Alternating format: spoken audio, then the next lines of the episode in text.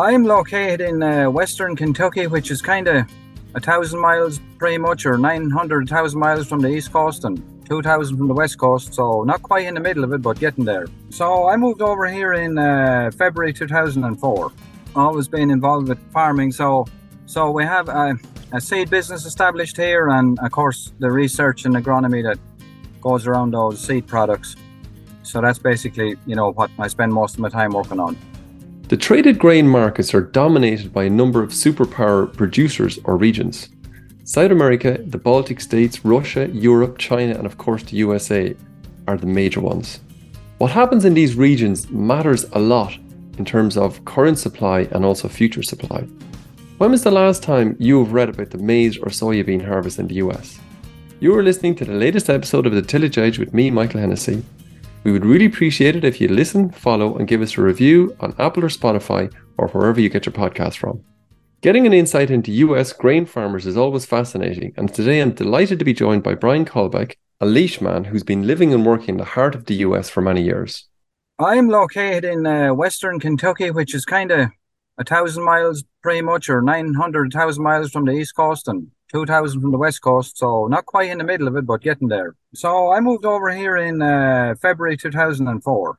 Always been involved with farming. So so we have a, a seed business established here, and of course the research and agronomy that goes around those seed products.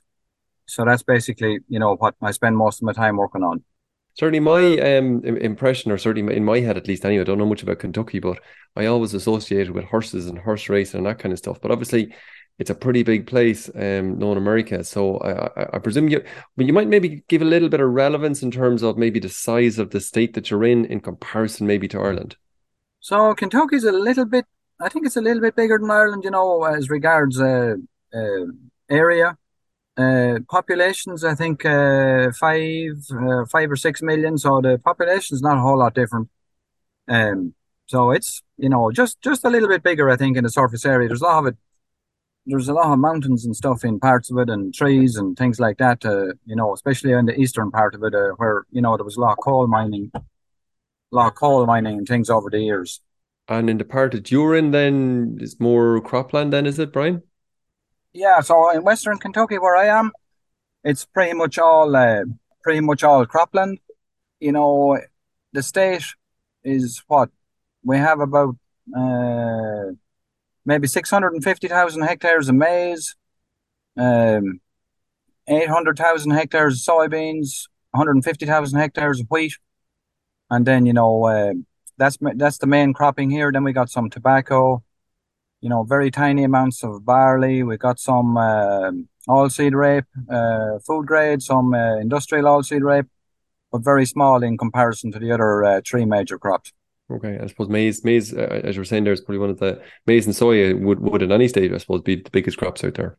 Yeah, there's like I say, we got that sort of hectares in the in the country. I mean, there's, I think it's uh you know, around 90 million. I'm going to go to acres now, but 90 million acres of maize and about 90 million acres of beans. So Kentucky's like, you know, one to two percent okay. on either of those crops. Versus it's kind, of, it's kind of like it's kind of like the Ireland of uh, the Ireland of Europe in comparison to yeah. some of the other bigger states out there. Um, in terms of size of farmers, though, I presume is there, is there relatively big farmers in there, or is it medium to small, or what way is it set up? So that's a good question. I mean, the the average size of farms here in Kentucky, I think, is around 174 acres. But if you live in the city and you buy 10 acres out in the country, you're designated a farm, you know, and there's a lot of that.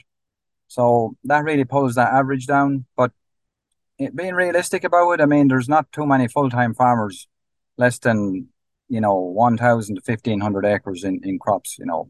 And in terms of that, then, in how are I suppose how are American farmers doing, or maybe it, maybe it's different in in Kentucky. In Kentucky, how are they faring financially over the last two or three years? Have they been doing pretty well, or what way are they?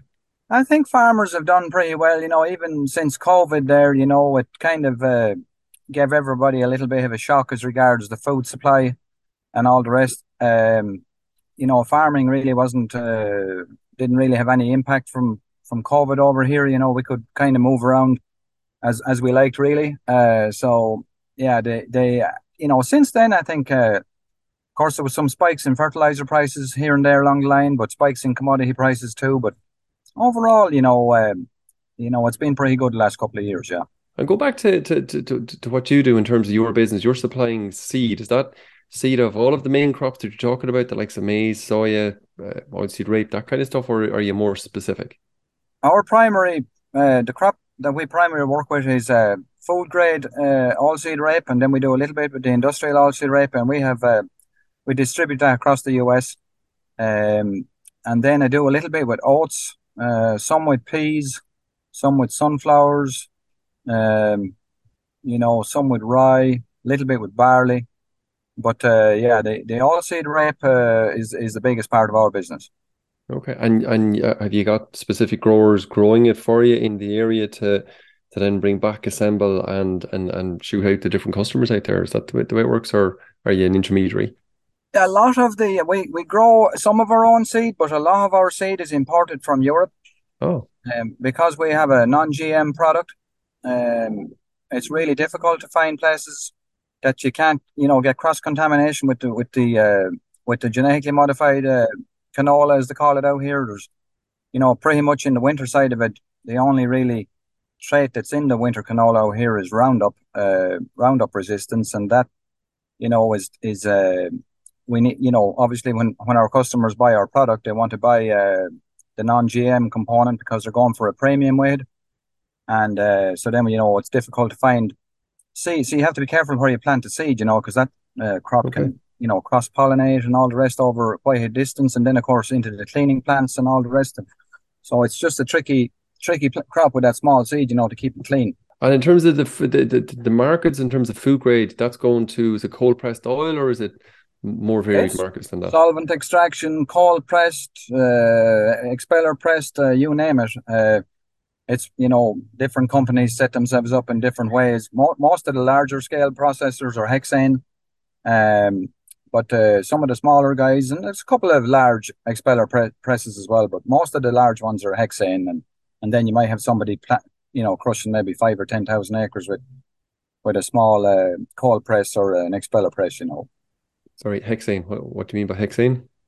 Well, hexane is a is a hydrocarbon solvent, and, and basically it's really efficient at pulling the oil out of uh, out of any dry matter. So they basically break up the seeds of soybean or canola or whatever, and then it's immersed in this hexane, and the, the oil partitions into the hexane, and then they flash the hexane off by the st- you know by flashing it off, evaporating it off at seventy or eighty degrees centigrade, and then the oil is left. You know, the oil free hexane is, okay. is, is or hexane free oil is left. Then you know, a very different product to the cold pressed oil. Then very very different, but very efficient, and you know we can get down to pretty much zero oil left in the meal. Like the soybean meal that would go to Ireland is pretty much all uh, hexane extracted, and and you know there's not much oil left in it, you know, and all the rest. And whereas the expeller pressed, you're still leaving seven, eight, nine, ten percent maybe, especially on the cold side, even twelve percent oil in the in the cake, you know, or the meal, and and that's fine for livestock and all the rest. If if your buyer will give you uh, value or give you credit for the residual oil in there, you know. So you've a, you, obviously with that, then you have a you have a great insight then into I presume a lot of your customers all the way around the United States, and maybe we might just go, uh, I suppose, first in in terms of um, you know, we're just just about finished up harvest. There's a few guys still, unfortunately, have a little bit in the ground, um, but we're just about finished, I suppose. In your region, where you are kind of more locally, is is harvest finished there uh, at the moment? And maybe we might just maybe go to the general picture in the US after that. So in this area here, the, the maize is pretty much wrapped up. There's a few fields left. Uh, full season beans are pretty much uh, gone as well. We've had a good run of the weather here lately, and and they're all pretty much uh, finished up. Uh, what we've left really here now, and we're starting on them here, is the double crop soybeans that's planted after winter wheat, and they'll run for another, I don't know, three weeks, two three weeks. We'll probably finish them by by the time we get past Halloween. Here, we should be pretty much finished with all of that, you know.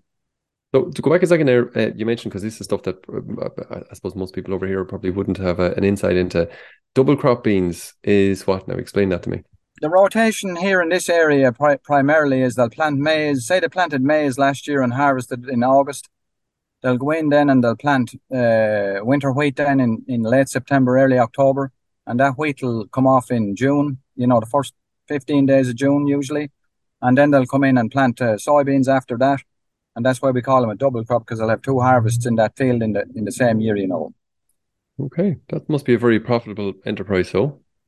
Yeah, I mean it is, but you have to run your equipment twice. It puts more demands on your labor. Um, you know, it, it's just it's just it's more intense if you like. It's very intensive production, and you can you can make some good money at it if you can find the resources to get it done. You know, like like good labor. It's very hard to get you know good people anymore to work. Uh, you know, so a lot of the a lot of the emphasis now is is, is moving towards machines without people in them, and you know you probably have seen that over there too. Sure. So yeah, but if you can, if you've got a good team with you and and and all the rest, you can definitely make some good money on that. Now you have to have the summer rains, you know, and in Kentucky our average rainfall is per annum, you know, is about forty five inches, uh, which is you know higher than than the rainfall in Ireland. Uh, but that but that allows us to grow, you know, some pretty productive crops during the summer months when it's you know thirty degrees every day and it's hot, you know. So just on that then, in terms of the yields, to just give people an idea, in terms of yields, what sort of yields, uh, if you can convert them yourself, uh, because we won't know too much about it, um, from bushels into tons per acre or per hectare of the likes of the maize and the the winter wheat and the first and second crop soybeans, what sort of yields are you getting off all those? I'd say I'd say the wheat is five ton to the hectare, you know, right, and the corn is probably ten to twelve ton to the hectare, and the beans are probably five ton to the hectare. She's all very productive crops, really, all in all. Yeah, yeah, pretty good. Now the wheat is the wheat compared to European standards is is you know no not wonderful. But that's high grade milling, I presume, or it's a milling wheat kind of job, is it's it? a soft red winter wheat we grow here, and yeah, it's high grade as long as we don't get fusarium or something in it. Yeah. And in, in a general sense, in the picture in, in, in the states at the moment, um, if would it be right in reading that they're about maybe a little little maybe halfway through the harvest, or maybe a little bit more, give or take? They're probably a little bit more. Maize. Yeah, they're probably a little bit more as you move up into the corn belt and, and things like that. They're they're probably sixty, I would say sixty five to seventy five percent uh, okay. done at this point, and and uh, they're getting a pretty good run ahead, you know. And it, the yields look, or from what I'm hearing, they, they seem to be pretty pretty good, and certainly maybe a, a average or a bit better at least. Yeah, there's a few holes here and there. You know, Kansas and Oklahoma this year was pretty poor on the wheat they've had a really and Texas they've had a really tough time out there with with no rain for the last nine months. You know, or very very little rain. Uh, they were a little rough on the wheat, but then the wheat here was above average, and the wheat seems like it's pretty good up into the Cohos as well. So I think the wheat might be back a little bit overall, but the corn and, and the maize and the soybeans is, is in pretty good shape. And obviously, the maize is probably the big one that probably drives commodity prices probably back this side of the world, really, for the most part. It's maybe the one to drive it a lot in Ireland, certainly, anyway. Yeah. Uh, uh yeah. Yeah. And just in that, uh, on that end of it, again, I was reading a, a little bit, and uh, I don't know how how much truth is in it because I only read it in one or two different places, where they were kind of saying that the um the rivers are a little bit low and there's a bit of a problem getting the getting the grain away and getting it exported and that kind of thing. Have you heard much of that at all, or or, or does that affect Kentucky at all? Yeah, that's kind of a annual thing. You know, the rainfalls are pretty. You know, even though we have a high rainfall, uh, those rivers pull. You know, we're we're, right on the Ohio River, which feeds into the Mississippi. So, but the the watershed or the catchment area for those rivers is huge. You know, and a lot of time, a lot of times here in July and August, a lot of these areas don't get much rain, so those rivers normally go down. But the uh, Corps of Engineers over the years have built some really good reservoirs and things, and they're able to keep them, you know, kind of topped up or up to ballast weights and all the rest uh, by by allowing some water to get in there into the into the system, if you like. So, but yeah, it's a seasonal thing. But yeah, I've heard some people talking about it, and that puts a little bit of pressure on the uh, on the you know green grain coming off the combines, and if you don't have storage, you're going to take a little bit of a hit on trying to get rid of it, or you know your price is going going to go down for it as you know the markets go down, you know accordingly. And in terms of the, you were saying the the the you're kind of close to that kind of a a, a transportation kind of, kind of scenario. How far do, do most farmers have to bring their grain to these elevators? For most of the the common crops, you know, really, I mean. Uh, so the elevators, you can probably get one within 10 or 15 miles of wherever you would live, you know, pretty much around here for sure, and in most of the country, really. But then if you want to go to the end processor where, you know, the end buyer, if you like, where you might get a little bit better price and you do your own shipping, you know, then you might have to drive a 100 or 200 miles or something like that. But but if you want to tap into the elevator system and and uh, work with those people, uh, it's pretty accessible really everywhere. Okay, okay. So it's a fairly fluid market out there, really, for the most part. But it's re- relatively well set up with, with, with, uh, I suppose, the equivalent of a merchant trade over here. Very, very, very well set up that way to handle grain for sure. Yeah. So um, maybe just to, uh, turning back a little bit, maybe to back to more the agronomy side of the house in terms of the the winter crops. I think you were saying that that that, that a lot of them are kind of sown somewhere in in October. Has that started already in terms of planting winter wheat? Yeah, weight's probably what are now today heading for the twentieth. Weight's probably forty percent, maybe fifty percent done, uh, seeded. I, I here, and you know, out in Kansas and and uh, Texas, of course, and and those places, and and uh, yeah, so it's it's progressing pretty pretty well here at the minute, yes. Just the last question, I'll leave you go with this because I know you're, you're you're busy and I'm only catching you maybe undecided that you're you're heading from one spot to another there. In terms of your own, you've been out there for a long time now. Are you are you doing a bit of farming yourself out there? Yeah, we have a we have a small farm here. We purchased a couple of years ago, and our our neighbour, uh, we, his equipment does the work on it for us. But that's that's my in, involvement with it, you know. So yeah, so a little bit of farming, but not nothing serious, you know. Very good. You're not sucklers now or anything like that. Are you go tillage farmer? Or... no, it's all, all all crops. Yeah. All crop. Well, I'm delighted to hear that. Anyway, not going to revert back to the old sucklers. That's the, the the the common one out here, I suppose, really. But look, Brian, it's been fantastic talking to you, and it's, it's great to get a bit of an insight in what's going on out out in the US. Yeah, and um, if you're up for it, we might touch base with you again, maybe in in a, in a few months' time, just to see how you're getting on out there. Yeah, sure. Give us a shout anytime. Thank you. So that's it for this week, and a huge thanks to Brian for joining me on the show. We will return in a few months to catch up with Brian again.